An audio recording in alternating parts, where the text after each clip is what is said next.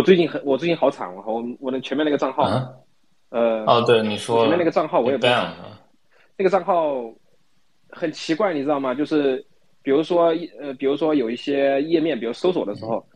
呃，搜不出来任何东西，就是我搜索它，它直接就提示了一个就是遇到错误，然后我换了账号去搜，就全部能搜出来，这是第一个，很诡异吧？对。第二个就是，第二个就是我去他的呃推的广告，它直接显示。就是你没有，就像那个没有权限嘛。然后换了换了换了账号进去，就是就是说让我订阅推的 blue，然后呃可以选择各种是是呃是以点击为主啊，还是以那种 engagement 为主啊，就那种。就我就我就发现我这个账号可能有问题了啊。当然当然我平常还是可以发推的，发可以发那些东西。但是我觉得就是我不想我不想承担这个风险，就将将来如果说。我真的需要用到这些功能，但是我又用又又实际用不了，就我干脆就直接把账号就就迁移一下，啊，当然这个这个过程还我估计还哎还得要半年时间吧。Hello，哎，可以说话吗？可以可以，听能听到。哎呦，我还从来没有玩过这个东西，我在刚才打开我手机看到你们你这个，我就进来听一听。好，我觉得应该专门喊你来分享一下这个最近的涨粉经验啊。哦。然后你说那个涨粉啊？你说我的那个哪个？介绍一下，介绍介绍一下，介绍一下。就他他最近开始在分享那个叫 Boring Business，然后直接就变成流量密码了。他哎，你你开始做那个的时候，应该大概是七八百粉。我第一个就是在这个就是那条第第一条那个爆之前是八百，然后现在三个礼拜，大概三个礼拜，现在是六千多。嗯，所以一个礼拜大概涨涨涨粉一两千，但是可能是运气吧，就是正好分享那个，其实有就是有一天有感而发，说什么 boring business，就说那些很枯燥的、无聊的那些生意，但其实很赚钱，大家都看不上的。我就想，很多不用我我那那阵在做一个调研，看到底哪些就是在闷声发大财，在这个互联网上面，然后我就有感而发，很多东西看起来很无聊。然后又是工具类，哦，你这个点非常非常抓眼球啊，挺挺好，我挺喜欢。你是哪个？我看一下哪个哪哪个是第一个？就哪个 tweet 是第一个引爆的？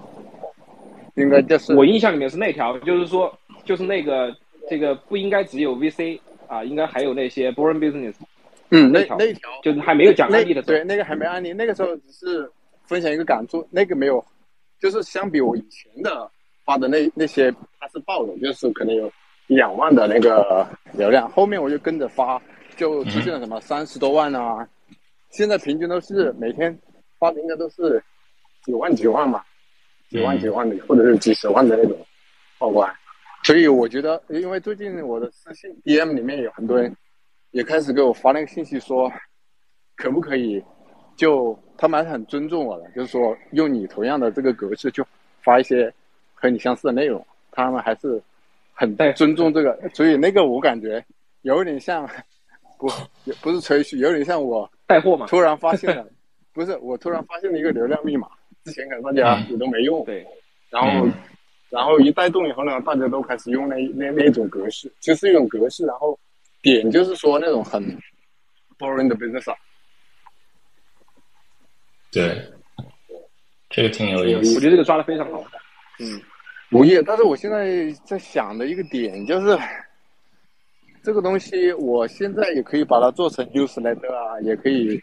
集这些 Twitter 的粉，但是我不知道怎样去盈利。产品化是吗？很简单，收费的，收费的 newsletter。收费其实这个还不不够大，我的粉丝。很大了，一年做几百万美金，轻轻松松的。不是，我当你的粉丝我的粉丝量不粉丝量不够大嘛。你每天这个肯定不可能就是一夜之间就起来的，但是你这个比如说你做个一年，你的粉丝可能也就已已经有几十万了，那你最后你你这个你这个 newsletter 变现就很快了。我在想 newsletter 里面要写什么东西啊？这几个方向我已经在做，这几天也是在做调研，说这个我做的这个 boring，我我取名叫做 boring cash cow，这个东西的发展方向到底要怎么搞？我也在和很多人在讨论。我觉得你就专门做 interview。啊，把那些你你去采访他们，然后第一呢，对他们来说，他们得到曝光了，对吧？他们的 boring business 会进一步拿到一些这个数据，呃，就是就会有一些增长嘛，对吧？这是双赢的关系。对，我觉得这个，我就我觉得还好，特别是现在你还有还有那些人主动找你的，你还可以就是卖这种赞助啊，或者是卖这个就付费的。对，我觉得赞助是一个非常有潜力的一个方向，因为就像是一个相互扶持的一个过程，就你给他们曝光，他们能获得更多的流量，这样子。你说的赞助是那就个，就他们赞助加入你的 newsletter，对，你在 newsletter 给他们 highlight，或者是给对给啊，那他们那个你得不停的发呀，一停的出内。对这个其实出内容啊。对，其实我我我就挺好奇你的感想的，因为我我是觉得做内容创作，尤其是这种每天日更的，就是其实压力很大，是就想听听看你会会有点焦虑，会有点焦虑，然后其实你就变从从那个技术技术创业者内容变成内容创业者，对。对现在是走内容，就是以内容为杠杆嘛，之前是代码为。但我其实觉得你可以把这一部分内容给包出去，外包出去。你说内容创作吗？对，我现在做所有东西的核心点就是，首先这个东西是我自己喜欢的，然后我才可以有那个竞争力。如果我连这个竞争力没有，其实很容易，大家可以都可以进来，都可以做的。这个不重要。我跟你说啊，就是这个跟 SEO 的那个叫什么，呃，思路是差不多的啊。首先是形成效应，把流量聚到一起。你你想想看，这些内容全部在你这儿，然后流量全部在你这儿，别人就是这个内容这部分东西啊，其实压根不担心去竞争的，只有技术的部分会担心去竞争啊。因为为什么呢？说白了，你已经形你已经成头部了，不管别人怎么搜都是你，是吧？当别人去推荐的时候，也首先都是你啊。我觉得这个就这个是核心。OK，外包。是不是你写的都不重要，对，找一个呃 virtual assistant，或者是找一个这种所谓的就是 freelancer 去做这个事儿，按按量付费。我我想做 news 的没有，我要做那种很精细的调研，因为这种 interview 太多了，很多很多。现在我去调研了一下，大概有只有和我类型的，就是专门去采访这种创业者、创业者的这种 news 的很多很多，起码有五个以上。然后做的最成最成功的一个叫做那个 starter story 吧，啊，那个，Starter Story，它现在是，我调研它，它是根据一个是付费付费内容，然后赞助，然后还有一些 affiliate marketing，一共就一年可能一百万的样子，就它总收入。然后他一共他是从二零一七年开始的，所以做了五年，嗯所以他的 case study 非常多，四千多个 case study，它才可以卖出那个价。所以这个这个时间对我来说太长了，五年四五年。我觉得你应该始终以就是你的呃推特个人品牌作为切入点，就是你的增长都是由你的推特就是个人账号先带动的。对啊，就是先把推特上这些粉丝给圈到你的 newsletter 上去，这个是核心。那个 SEO 带来的增长是次要的。是啊，我我看他做那个 Starter Story 一百万一一百万美金一年，他现在应该也有请了好多人，应该起码四五个人了，所以他真的真的赚钱赚赚多少，其实也还好哎，用了五年时间嘞。他的其实这个东西就是媒体思维嘛，嗯，对啊，就是个媒体，做这个媒体，其实我觉得，哎呀，做传统媒体太累了。如果走那条思路的话，对，但你换你换个角度想吧，就你如果不愿意做到那个程度，做到那个地步的话，那你至少比如说做做到一年，像你这样一个涨势的话，你是我觉得你是相对容易把它卖出去的，就是退出嘛，就你退出策略，就是想一下退出策略。就如果你不想把它作为一个长期维护的话，这嗯，这这是我在考虑的一个点，就是到一个什么程度，我可以把它卖掉，因为我传统就是做传媒，传嗯媒的话，哦太累太累了，就普通传媒每天写东西，是我感兴趣的，我还还有一点兴奋，现在还有点兴奋，但是我如果真的去做那些 interview，然后每天去找人 interview，哇，我觉得并不是什么特别好有趣的事情啊，做起来。嗯，对，深有同哎感。你们觉得嗯，你们觉得做 Twitter 多少个粉丝或者 newsletter 里面有多少个人就可以就可以卖呀、你们有没有过相关经验？我看到别人说的啊，啊前一百个粉丝基本上是属于培养阶段，一百个粉丝之后就可以开始做变现，但这个需要非常 niche，需要一个主题性非常强，比如说是啊、比如说专门告诉别人怎么去写 copywriting，对吧？就这种的话就会针对性非常强，而且别人会 buy in。嗯啊，但是如果说，比如说像 Boring Business 这种是属于呃给别人提供提供这种灵感创灵感的啊，inspiration 这种东西对，那其实就可能要基数大一些，比如说五千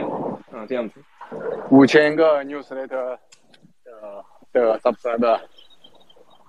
就是就是，其实我觉得你的变现的第一步应该是去拉赞助，这是第一步。然后第二步就做 paid paid newsletter，就是可能会出一些这种所谓的专辑。呃我记得有一个 newsletter 做的很好，叫啊、Microsoft Ideas，是叫他的他的他的推的账号叫叫 Open 吧。我我待会儿知道这个我知道找一下找一下，我知道。这个我也对，这个我也调研。他现在的嗯每年的收益就大概是二十万，二十万刀。然后他是就是啊、做的那种什么，你刚才说的什么 SaaS ideas，然后它是打包卖，对，一年卖一年年费是幺九九，所以它也是需要一个很大的基数，内容基数，然后就把它就卖，对，二十万。然后我觉得它这个东西现在是跑不下去，就是不是跑不下去，它持续性并不高，因为后面可能大家就不会买了，然后它割了，就是第一批收了以后，后面很难有人进来，因为大家看这种东西很容易看腻啊，所以他现在又做自己的 SaaS 去了呀。这个人我也一直 follow 的，也调研他的，嗯，他还没有那个 Starter Story 哈，Starter Story 是一百万一百万刀一年内，所以我倒觉得就是说这个这个事儿啊，嗯因为我们毕竟都没有这样的经验，对我觉得先提供一些我们的想法，然后你再自己做，自己自己参谋一下。嗯，感谢感谢，我就是想听一下大家对这个有什么有什么、呃、意见没有吧？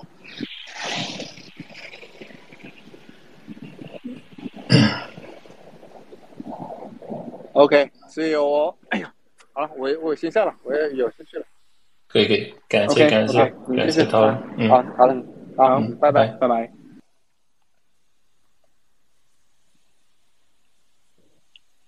他聊了什么？我想想啊，就我我其实更更好奇就，但你最近不知道你最近呃你最近项目这边怎么样？然后还有其他话题，比如说我想我在思考是，就我们现在就把内容跟产品就划分的比较清，就相对也比较清楚，就做内容和做产品的是是两条相对比较独立的线，但是就怎样把两者呃整合起来，就有点像是一果就或者 Parallel 他们最近的打的那个。就这样一个标语嘛，就是 every company is a media company。我觉得我还是挺挺认同这句话，就是可能未来你做产品跟做内容有点类似，就就就是是有高度重叠的，或者说准确的讲是相互扶持、相互辅助的。你几乎不可能只做产品不做内容，或者反过来也是是差不多。嗯，我最近看他们，他们人员是又增加了一倍吗？还是怎么样？我因为我看不光只有一个，不光好像好像我记得有四五个人在在在在打他们旗号了。我我不知道是因为他们他们 Parallel 它它原先它其实怎么讲？它其实是一个外包公司，就波兰那边有很多这种公司嘛，就是这种他们是一个工作室，他手下有很多开发者，然后他们帮助你把就上上面帮助你实做实现。呃，但是这种方式，就他们其实最近在做这种转型，我觉得也是因为 Igor 他作为这家公司的 CTO，或也是个开发者，他尝试了一下这种 building public 这样一个方式，这种方法论，然后实际上获得很大的成功嘛。嗯，所以说他们最近转型就是类似于往这个方向转，就是这个针对服务于这种呃早期或者 solo bootstraps 或者早期这种创业公司的这样，同时帮你做 building public。就他们如果一个关键词概括的话，他们就是 building public 这样一个加速器，就帮助你把项目。然后他们现在相当于是用自己的这一套方法论，帮自己先先在自己身上先用起来，对吧？然后再去帮后面加，凡是加入这些孵化器啊，或者加速器啊，或者这种呃 funding 这样一个其他的项目实行同样一种加速方式。嗯，我觉得他们他们现在可能，我觉得这个 pivot 还是挺，我觉得挺认同这个方向的，所以发展速度很快。他们 n a l o Fund 最近投了什么企业没有？投了什么就是项目没有？我觉得还没有，就他们还没有还没有做大笔的单子，还没有做做特别大，就是还是比较。这就为什么我其实之前跟一些 VC 聊的时候，那些 VC 可能目暂时啊，一些 VC 可能还不一定看得上看得上这些市场，因为确实太小了嘛。人家 VC 一个单子签出去都是几十万几百万，人家看不上你这个几千几千，就觉得这个有点像是那种叫什么？嗯，crowdsource 啊，就是众筹那种感觉，就是太小打小闹。但但我觉得这里面还是有有很大潜力的，因为，嗯，就以前的话，它相当于是做一个横向的扩容，就可能它纵向没有那些做，呃，有一定的竞争，但是就传统就如果比较一下传统 VC 跟类似 Nano Fund 这种的话，我是觉得。他们之间可能是有一定的竞争，但是很多时候是一个互补的，因为它 VC 它对于某一些体量的公司它是没法做的，因为盘子太小。但是像是这种盘子的话，以后我是觉得可能会越来越多，因为越来越多的人会在越来越多的 niche，就是有点像刚才讲的这些 boring business。像那些 business 的话，VC 是不会投的，因为即使他想投，就有点像池子太小，他他一条腿踩进去就嗯那池子就满了。所以他没办法投，这这个时候，我觉得这个市场就或者是这个新的生态环境，就是在号召这种新的这种投资方式或者投资的规模的这样一种公司，像 Nano Fund 这种出现。其实我觉得，如果真的要去做这个事情，我们不能把它定义为一种投资啊，更可能的是因为作为一种就是。啊，partnership，就是我们作为这个加入这个 partnership 里面的其中一个，就怎么说呢？其中一个一个一个一个要素吧。啊，就是说，是的，我们对你说你说说，继续。因为 boring business 啊，就是刚刚刚刚以 David 做的这种 boring boring business，其实都是属于闷声发大财赚到钱了的。这种几千或者挣几万美金对他们来说也基本上不算什么，他们也不需要这个钱，说实话。然后。所以这个钱呢，理论上来说，我呃，比如说，如果做我们是作为一个 partner 进入的话，我们会提供这一部分的这个资金来作为，比如说，呃，去做 PMF 或者是作为一个 marketing 的一个，对吧？呃，一个 source，我觉得这这个是可以的。对。那如果说真的把它作为一个 investment 呢，我觉得就有点怎么说呢？有点鸡肋。我觉得大概这个意思。同意，因为这这是一个很大的原因，就为什么？为什么就其实 Nano Fund 或者 Parallel 他们一有一丢丢这种反叛的感觉，就是有种 rebellion，有点 anti 传统 VC 的这种感觉。嗯，我觉得他们哪怕主打卖点就是反 VC，我觉得都正常，因为制造一些噱头嘛。但是我觉得归根到底就是对，就是现在一些这种，尤其一些 niche，有很多新的这种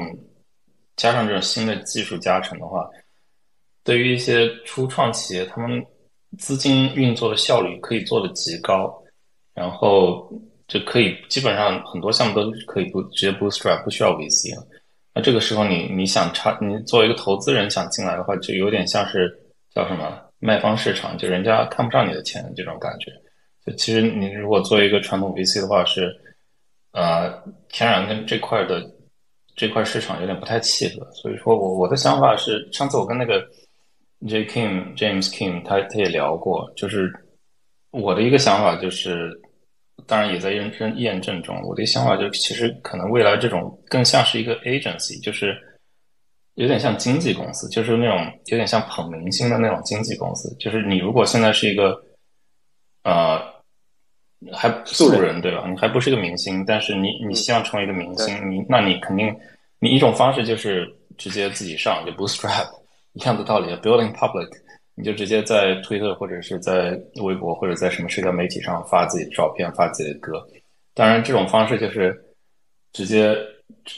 这种方式起来的也有，对吧？网上的很多就那就是网红路线。那还有一种就是走这种比较专业路线，就是经纪公司走这种培训生，有点像韩国那套操作系统。星探对对，然后星探有星探去 agency 派出星探去找一些有潜力的，就有点像我们现在去推特上找一些有这样潜力的，但是可能还没有找到门路的这些个人开发者，对？就扶持他们。那对应的就是那 agency company 有什么好处？business model 是什么？那就分成嘛，对吧？你你如果你这个明星，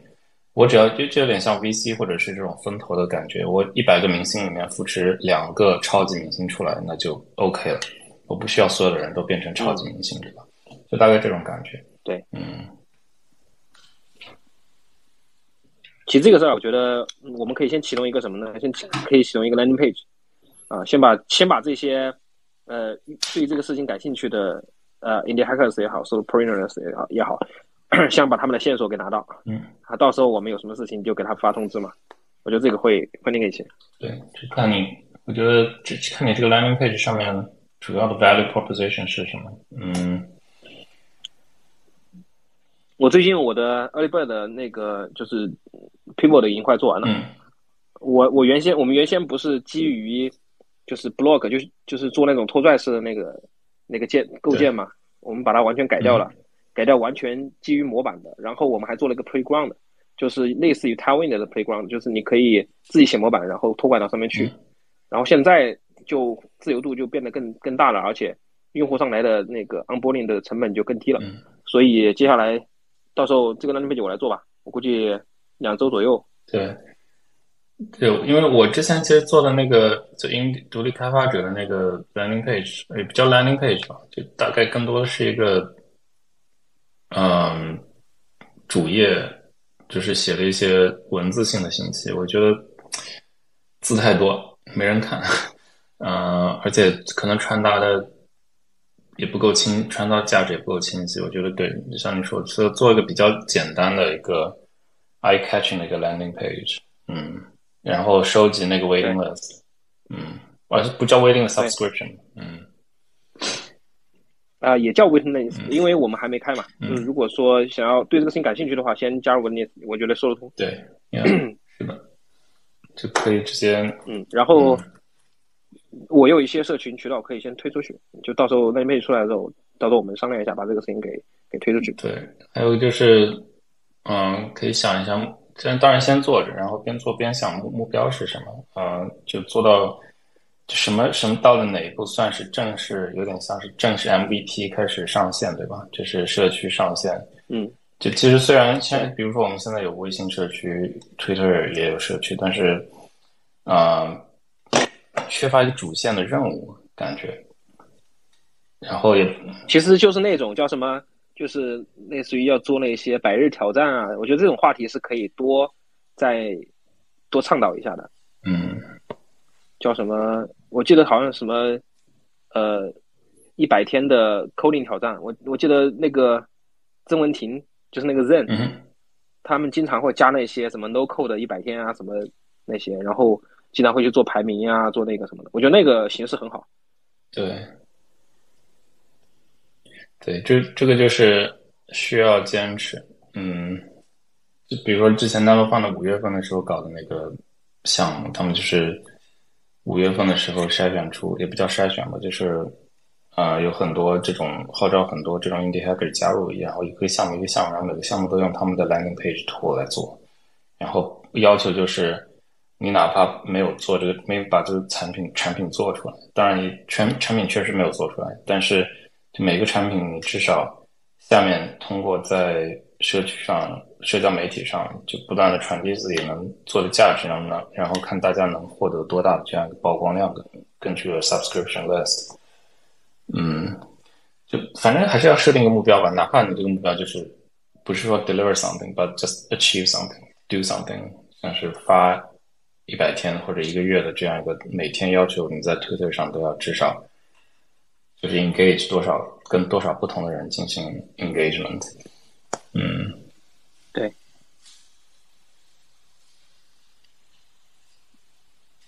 所以还是有很多事情可以做。Anyway，那个用用先用 Early Bird Bird 的那个你们的图把这个 landing page 先做出来，然后我们先看一下。OK，嗯，好啊。今天刚好我跟国内的一个资本下午一起嗯喝了咖啡，然后跟他们也准备合作一个项目，合作一个项目做出海。嗯，是是一个什么？是一个 SaaS 项目吗？嗯，其实因为它的前身是一个，就是呃，我跟一个朋友的项目是做一个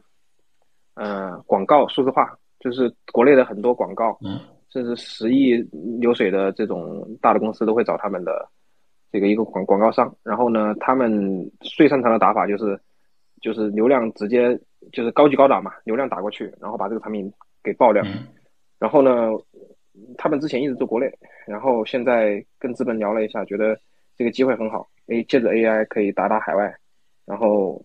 呃，我们正在内部商量一些，就是说可以做的 idea 吧，嗯，估计八月份可以敲定，可以可以。大概在两百万美金左右可以先启动。OK，它是一个就传统的这种比较就 VC funded 的 startup 吗？还是说有一些新的操作在里面？一开始就是一开始它是全 bootstrapped 的，就是那就是我跟朋友合伙的这个，它是全它是一个呃做了大概有七八年的一家广告公司，嗯然后呢，因为嗯资方跟他是很好的朋友啊，然后也是很非常认可他这个人，所以资方主动找到他说，希望他能够就是说把这个把这个事就重新成立一个新的主体，然后来做一做以 VC 为导向的啊，符合趋势的，呃，能够赚钱的啊这种这种这种新的项目，所以这个事儿很快就敲定了。嗯因为因为这个朋友之前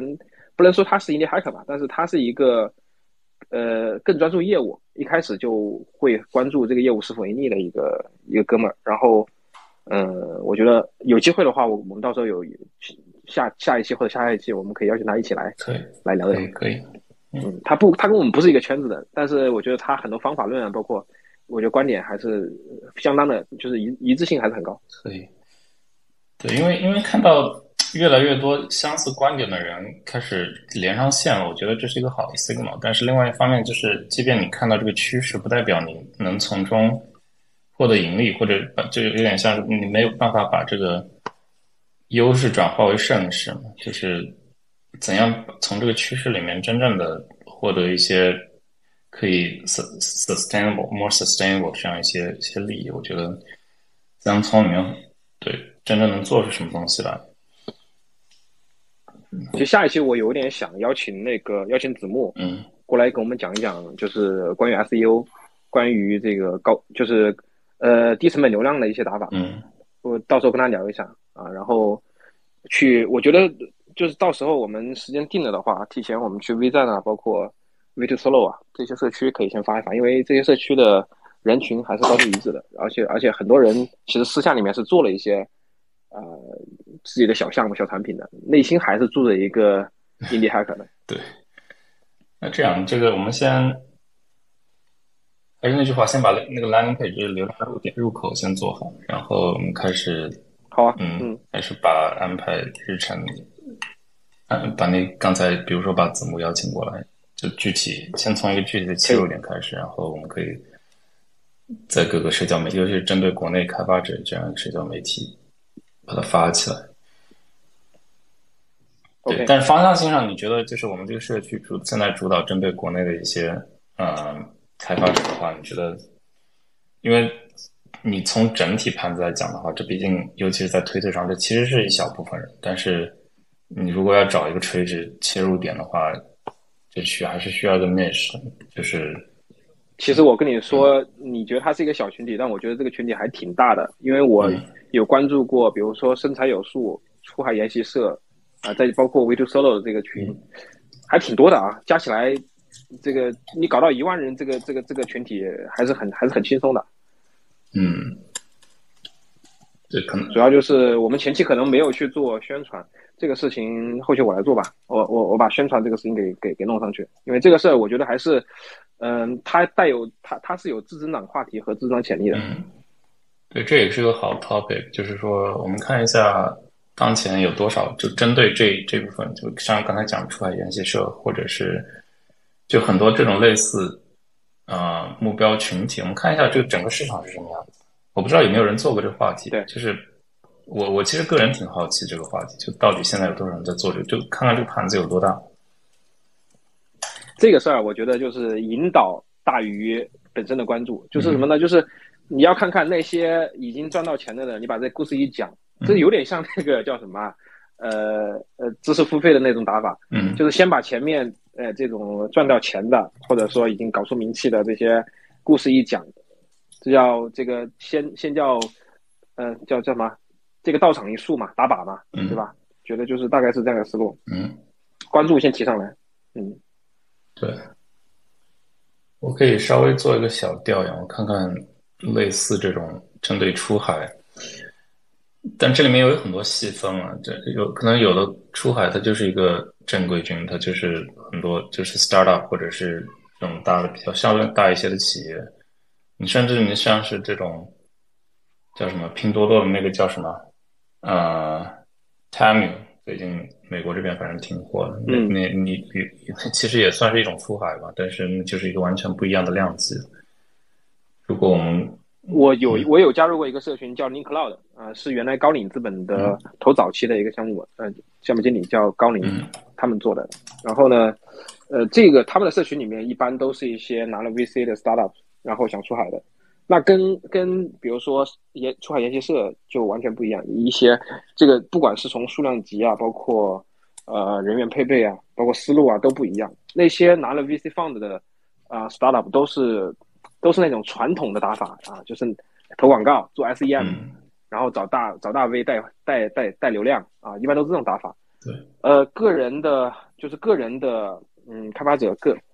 更多的会，比如说会注重一些呃程序化 SEO 啊，做一做这种这个呃互相导流啊，做一做这个呃去各各大站点去提交一下自己的自己的这个产品，做这种。低成本的这种方式的推广啊，我觉得打法是完全不一样的，效果呢可能有时候会还比那些 startups 会好，会更好，因为呃 startups 他们所瞄准的这个产品啊，一般都还愿景还挺大的，不像对，所以他们找 PM 会 PMF 会分非常困难，对他们就大的就可能就处在经常会处在一个小的看不上，大的做不了，做不到，对，卡在那。而且我最近意识就是观察到，这些 startup 欢开始去开始去卷那个 product hunt 的那个发布了。哦，真的是。我我又我又收了两个，对我又收两个 case，然后他们希望我帮他们去做发布。对他们，就我就担心了一点，就是毕竟 product hunt 原先呃，但是 product hunt 它可能也是在做这方面的努力吧。就它至少现在那个下滑列表里面，它有分那个。是 founded 还是，嗯，还是这种 solo maker？对，bootstrap，in the maker，对，in the maker。但其实就去年来说啊，去年大家的关注点都还不在这个 launch 这个事情上。现在我觉得好像自从一提到说要出海，这个 pro hunt 是绕不过去的一个一一个地方了啊。我觉得这个改变还是挺大的，就说明这个 startups 啊开始去卷这个事儿。卷这个事儿呢，大家都为了拿那一个徽章。嗯，其实这个徽章，这个徽章一点用都没有。说说实话，除了给你提供一个 social proof，其他的没有没有任何作用。因为我我我自己的，呃，我三个产品都拿了那个都拿了那个徽章，但是觉得这徽章对你的帮助啥都没有。你不放和不放，就我做过 A/B 测试啊，放和不放对你的转化一点帮助都没有。对他可能直接网站上没有什么转化，但是至少，anyway，它其实 social proof，它可能在其他媒体上面能够多多少少撑一点门面吧。但是，我你有那个时间，不如对有那个时间，不如去做 G two，不如去做那个 Trustpilot 这种。对，没有，就可能这东西，我觉得跟性价比或者跟 ROI 有关系。尤其是像现在你做发布的话，这个成本越来越高，你这个需要做的 investment 越来越大的话，那你这个 reward 就。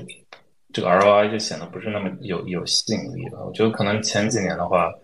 之所以尤其是在 Indie Hacker 这个社区，大家愿意做，因为这个事情就觉得有价值。现在倒不是说它没有价值，就绝对价值可能还是有，就但成本是越来越高。嗯，是的，尤其是像是 Indie Hacker，它对成本比较敏感，就就 Solopreneur 这这块，我觉得整个跟传统 VC 最大的一个区别就是 Solopreneur 对。对这种成本或者对这个资本的效率非常敏感，不管是主观意愿还是被被动的，就是你是没有办法承担更高的成本，所以大家都在找如何用更低的成本去获得更高的曝光跟更多的客单。嗯，对。哎，要不聊一聊，呃，聊聊 Threads。Threads，你这上面有有有对有什么新的有什么新的发现没有？Threads 太，我是觉得有点太早期了，就很多现在大家都有点腼腆，就是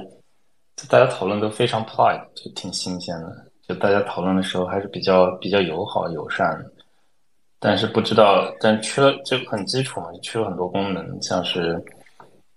基本的这种 favorite 啊，或者是嗯。tags，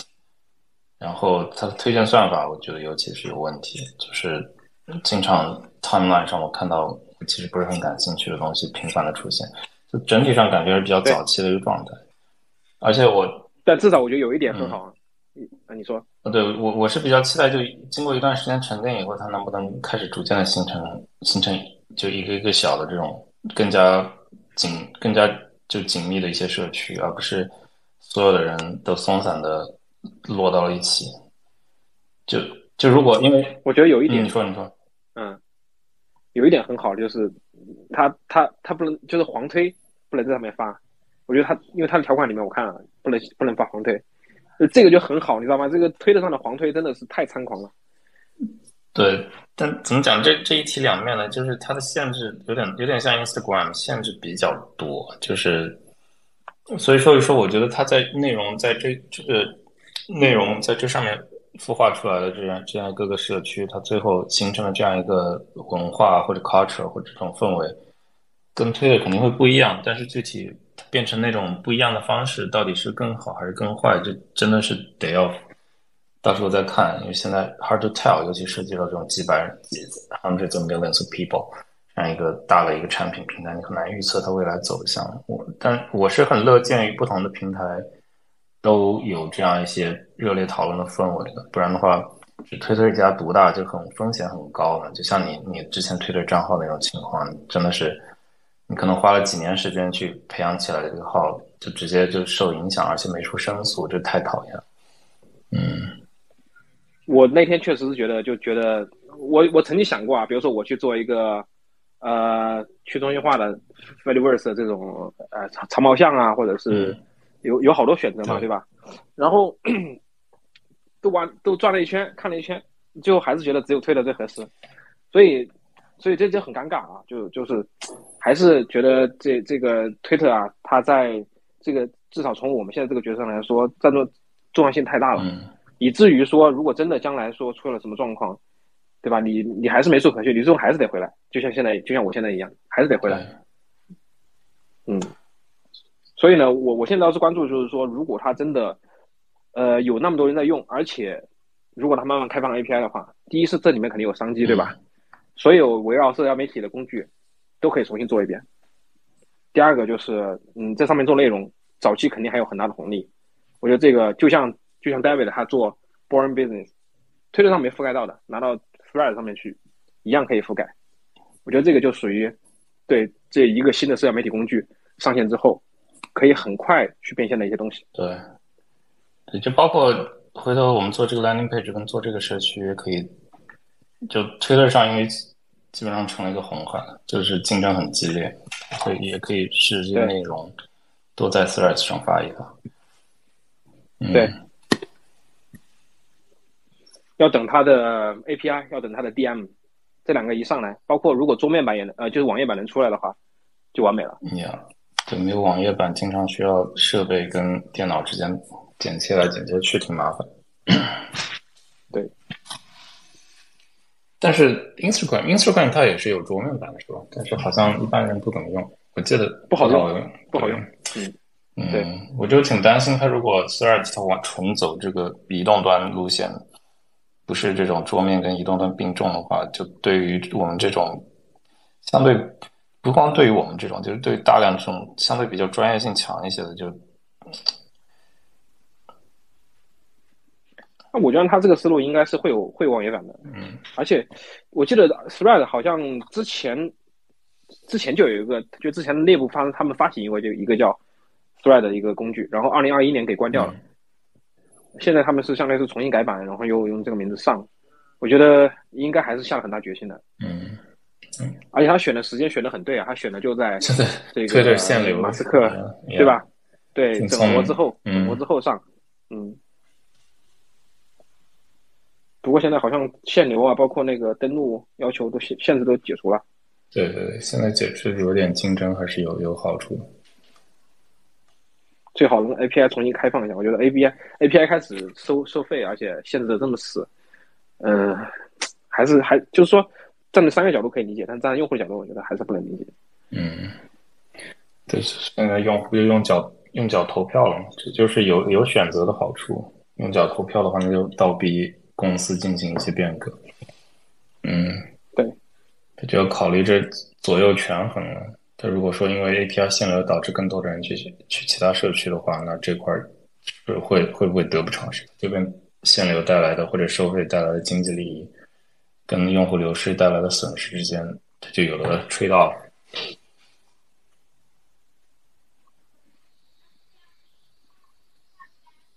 然后我们。快速快速总结一下，这个接下来要要做什么事情？刚才讲了一个 landing page，然后我这边可能稍微正好这件事情是我本身其实一直想做一点 overdue，就是看一下，就是针对中文，不一定是国内吧，就反正就针对中文呃独立开发者的，不管是产品、社区内容、podcast，就我可能做一个这种类似于。列表 catalog 这样子，看看，因为大家了解一下这块市场有多大。嗯嗯，就据你了解的这这块，就我知道做的人很多，我经常尤其是搜索引擎一搜，可能有的或者是一些个人的博客主页什么的，也都经常看到，但是好像缺了个这种整体视角，就是这块市场到底有多大，然后大家都做的怎么样，然后每个人做的风格，我觉得，嗯。就我觉得中文独立开发者社群和中推独立开发者社群还是很大不一样的。就是推特其实还是有门槛的，嗯，对吧？你在国内做一个独立开发者，我不出海啊，有非常多这样的人啊。但如果说你要做中推，然后这个就相当于是第一是瞄准出海，第二，那首先他还要具备一些，比如说这个技能，嗯，出海的技能，对吧？所以这个事儿呢，就相对来说把圈子限得更窄了。嗯，反正。我这边做这个做这个分析的时候，反正相对可能先一开始的时候，先网撒的大一点，就可能不仅仅限于中推，但是几个关键词还是要踩到的嘛。就是一个是最好是独立开发，然后出海，然后中文，就大概这三个关键词吧。嗯，OK，我们先调研一下吧。啊。行，然后我看看里面有哪些产品形态，大家都做的怎么样？嗯，对，生态环境，给给大家一些 visibility，我觉得这个东西还是还是有价值。嗯，对，那我就在到时候在群里我给你 update 一下这个 status。好，OK，行行行，那时间也差不多到了，不知道 下面 listeners。有没有谁想上来发言，然后先介绍一下自己？我们毕竟这个现在这个圈子还比较，或者这个 space 还相对小一些，这个应该不会有太多社交恐惧症的发作。你如果大家想上来相互介绍认识一下，可以举个手。没有的话，我们就今天就结束这样一个 space。呃，也期待下次和大家再见面，因为我们希望还是持续要把这个呃。这个社区或者是整个针对 indie hacker 这样一个社群给做下去，嗯，OK，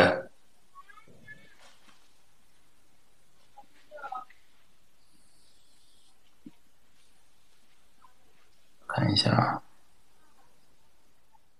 喂，Hello，Hello，感谢上台，请问请问怎么称呼您？呃，小吉。小吉，OK。对，然后我应该是你们那个想要做的这个社区的目标用户。嗯。然后我现在做了一个插件，是在 Figma 平台。嗯。在 在 Figma 平台。对对，然后它它的功能是相当于帮助设计师群体去做那种呃批量的真实数据填充。，OK，哦，I see，对，就是可能它设计一个模板，就是设计一次，然后可以批量生成很多个很多个那个呃，就是图片设计稿。嗯然后现在有一千七百多个那个呃，就是我们也没有推嘛，就是也不会做这个市场，然嗯后就自然流量。然后呃，现在遇到的问题就是想要做那个推特账号，呃，之前有考虑过是是否要隐藏中国人的身份，然后后面觉得好像没有必要，就是就是知道了这个 BIP 的这个概念嘛。嗯对，然后现在主要的问题就是，呃，就不知道怎么样把这个推特推特号运营起来，尤其是在呃语言和用词上，因为现在基本上都是用呃我用中文去输入，然后直接翻译成英文，然后回回复他们，嗯。主要是好像没有办法融入他们这个环境，就是就是理解，嗯。对，就是可可能也不知道呃怎么样去打造一个比较比较好的这个这个形象，因为呃，首先如果你要做呃国外，我看到很多的那种高质量的推文，但如果你要从头的去构建一遍，比如说它呃做一个很精致的设计稿，我觉得这个成本就太高了。就是说，如果我作为日常运营的话，给你推荐一个我自己写的，因为我最开始做，对我开始做出海做自己推特账号的时候，呃，我和你是一样的，对，不，因为我我最开始我二零我我去年十二月份开始做的时候，嗯，全是写的中文推特，但是呢，我会发现就是跟我的目标群体完全沾不上边，然后呢，我就自己开发了一个基于 AI 开发了一个基于 Telegram 的一个机器人，嗯、嗯。就是想法就是说，哎，我把我想要的中文或者英文写好了发给他，然后他跟我整理整理好之后，变成一个适合呃社交媒体发布的一个内容。啊。当然我在里面做了很多嗯、就是提示词的工程，嗯，然后呢，呃，调试过很多遍啊，然后呢做做到了一个我自己觉得还 OK，还挺满意的一个是一个程度，然后我就去做了发布，然后现在大概七百多个用户，呃，怎么说呢？嗯。呃，不能不能说，就像你说的，呃，和那些完美的设计稿相比，肯定还是有有差距，因为欧美人的思考习惯，呃，或多或少还是跟我们有很大的差距。比如说，我们写推特的时候，我们可能没办法做到那么的，呃，口语化，而且做到那么大，那就是很很 casual，嗯就是，但至少可以保证一点，就是第一，不会有呃语法和拼写上的错误，这是最基本的，对吧？嗯第二就是在行文思路上可能会有一些，我会让它更加的地道啊，native。嗯然后更多的就是在，比如可能我会要求他去重新组织这个，就比如段落，嗯或者是就就是让这个事情看起来更加像一个欧美人写出来的东西啊。当然，它它还距离完美有一有很长的一段距离。你可以先用用用，然后我们一起来优化这个事情。但至少我我我自己的经历上来说，除了我平常会去做新的产品发布，嗯以嗯及帮别人帮别人做产品发布，我日常写推都会用到它，所以嗯嗯，我我我是五个月涨了一千八百多个粉，就是所以我觉得对你来说，对你可以你可以以这样的形式去试试看。嗯，对，我觉得就是这个这个就是这个针对中文开发者的这个东西本身就可以有很多的产品产品可以去做。对，对，呃，比如说之前有，然后我还是那你先说，呃你先说有一个很火的就是 Rask 那个 Rask 点 AI 那个工具，就是因为它太贵了。嗯。但其实我们的产品需要演示稿，然后又希望它是一个英文的发言，呃，那像这个产品，它其实就可以我中文录完了之后，你直接给我一个非常 native 的英文的这样的产品，我觉得也我也很受用，我也是目标用户群。我我觉得这里，我我再说一个，嗯，你说，嗯我再说一个，就是推特增长的这个这个这个，我因为我这段时间，呃，跟很多呃增长很很快的这些人，嗯就向他们学了一些。嗯其实，在前两百个粉丝的时候，基本上没有任何技术可言，就是你不管发什么，嗯。你的展现，包括你的推的浏览数浏览数量都不会很高，所以在这个时候，你肯定更多的要去做 engagement，就是去做回回互动去跟别人嗯嗯，对，要融入这个圈子，对对。然后两百到两百到五百个，你就可以尝试去发一些推特了嗯啊，推文。然后五百个以上，基本上就可以开始，就是说完全围绕自己的主题去写一些高质量的文章，就像啊，刚才刚才 David 在的时候，你你我不知道你在不在，就他从八百个粉丝到六千个粉丝，其实就用了三个星期。就他，因为他抓住了这个话题，born business，嗯，对啊，所以我觉得就是你有一定的粉丝基础之后，这个一定的基础完全完全取决于，就是说，比如说五百个粉丝完全是你的 niche audience，嗯，那你就可以开始去做你的内容创作了。但是在这个基础数数量之前，啊，还是要花很多时间啊来去做 engagement。呃，你说的那个回复，我我英文不是很好，就是那个你你跟他回复的时候，他其实看到你主页。那如果你发现你没有内容的话，他他不就不会关注你吗？不一定，不一。你首先要对你首先要跟他聊的是跟他是他的推的相关的话题啊。我这个这个我有在做，他会回复你。呃，我最近有三个三三个粉丝关注我吧，反正就是跟他聊，但是也基本上就是那种夸他特别好，就是夸就是各种夸夸，就是夸他东西做得好那种。对，这这是一种，就是这这我得我得跳跳进来。就我一开始，我我其实我推的账号现在大概差不多一千个粉，但是里面基本上七百个都是最近一个月的，就是嗯，然后我我是觉得感受挺深的，就是一就一开始我也是想的是我要写写更多高质量的内容嘛，但是你这个事情就很玄学，就是你可能从。这个 engagement rate，by the way，我强烈推荐你去装一些跟 Twitter 有关的这种数据分析的，这产品太多了，你随便挑几个。就是，嗯，你是能看到你每个推文或者每个回复、每个 engagement 给你带来的这种，如果你专注于 profile 点击的话，它有的时候你的回复给你带来的 profile 点击特别特别惊人，就是它可能你可能只是写了两句话的一个回复，给你带来 profile 点击量，可能跟你辛辛苦苦写了一个几百字的文章、几千字的文章。就就量级差不多，就是你你也知道，尤其是对于这种呃关注量比较小的这些账号而言的话，你其实你的用户数就或者是给你带来用户 profile 点击的这个更大的取决于你这个推推文的曝光量，而不是它曝光本身质量有多高。当然质量本身也很重要，但更重要的是一开始这个你怎样获得更高的曝光量，这个量级。很重要。那你在一些相对比较火热的话题下面讨论的话，给你带来曝光量的概率要大一些。当然，还是这句话，我我强调这个主要是因为，尤其是小号的一开始，你想要靠内容胜出的话，概率比较小，所以说一定要做这种 engagement。然后，嗯嗯，另外另外一个点就是 building public，就提到 engagement 这一点的话，就是你刚才讲的，我如果从头给我的产品单独起一个推特账号怎么做？我我还是比较。推荐试一下遵循这个 building public 这样一个方式，我一会儿给你发一下吧。就是大概有几个，就你每天都要做的事情，嗯，比如说每天都要，对，每天都要发布你这个产品的状态更新状态，然后每天都要去至少跟几个，不管是直接用户还是潜在用户还是相关话题，下面进行 update，进行 follow up，然后就这种事情要一直做，一直做，嗯。OK，OK，呃，然后呃，做这个社区，我我我自己还有一些就是建议吧，就是因为我我知我知道之前就是在亚马逊，就是深圳这个圈子，把亚马逊那个圈子做的很烂，就是做电商这个这一块的人，就不是软件开发的。然后我觉得软件开发这边可能会相对单纯一点，但觉得还是在社区的惩罚制度上，就是那些。尤其是海外的这种 building in public 这个这个概念，我觉得如果做社区的话，一定要把这个惩罚力度做的那个一点，因为一旦有一个人把这个就是在海外群体传开了，因为他们是比较就是口碑相传的嘛，因为一旦有一个人作恶，那基本上基本上你后面那个中文身份基本上没办法出海了。我我是比较担心这一点，对，就是我是知道有一些，我我其实觉得对。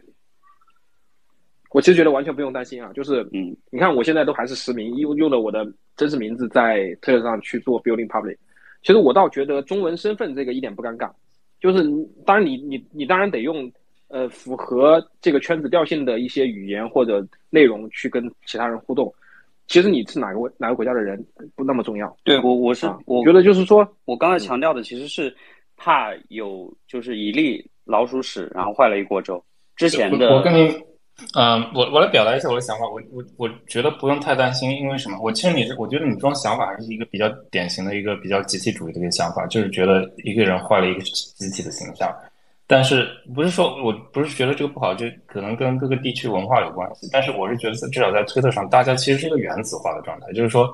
你是什么样的人，只影响你是你的这个品牌，就你的个人品牌。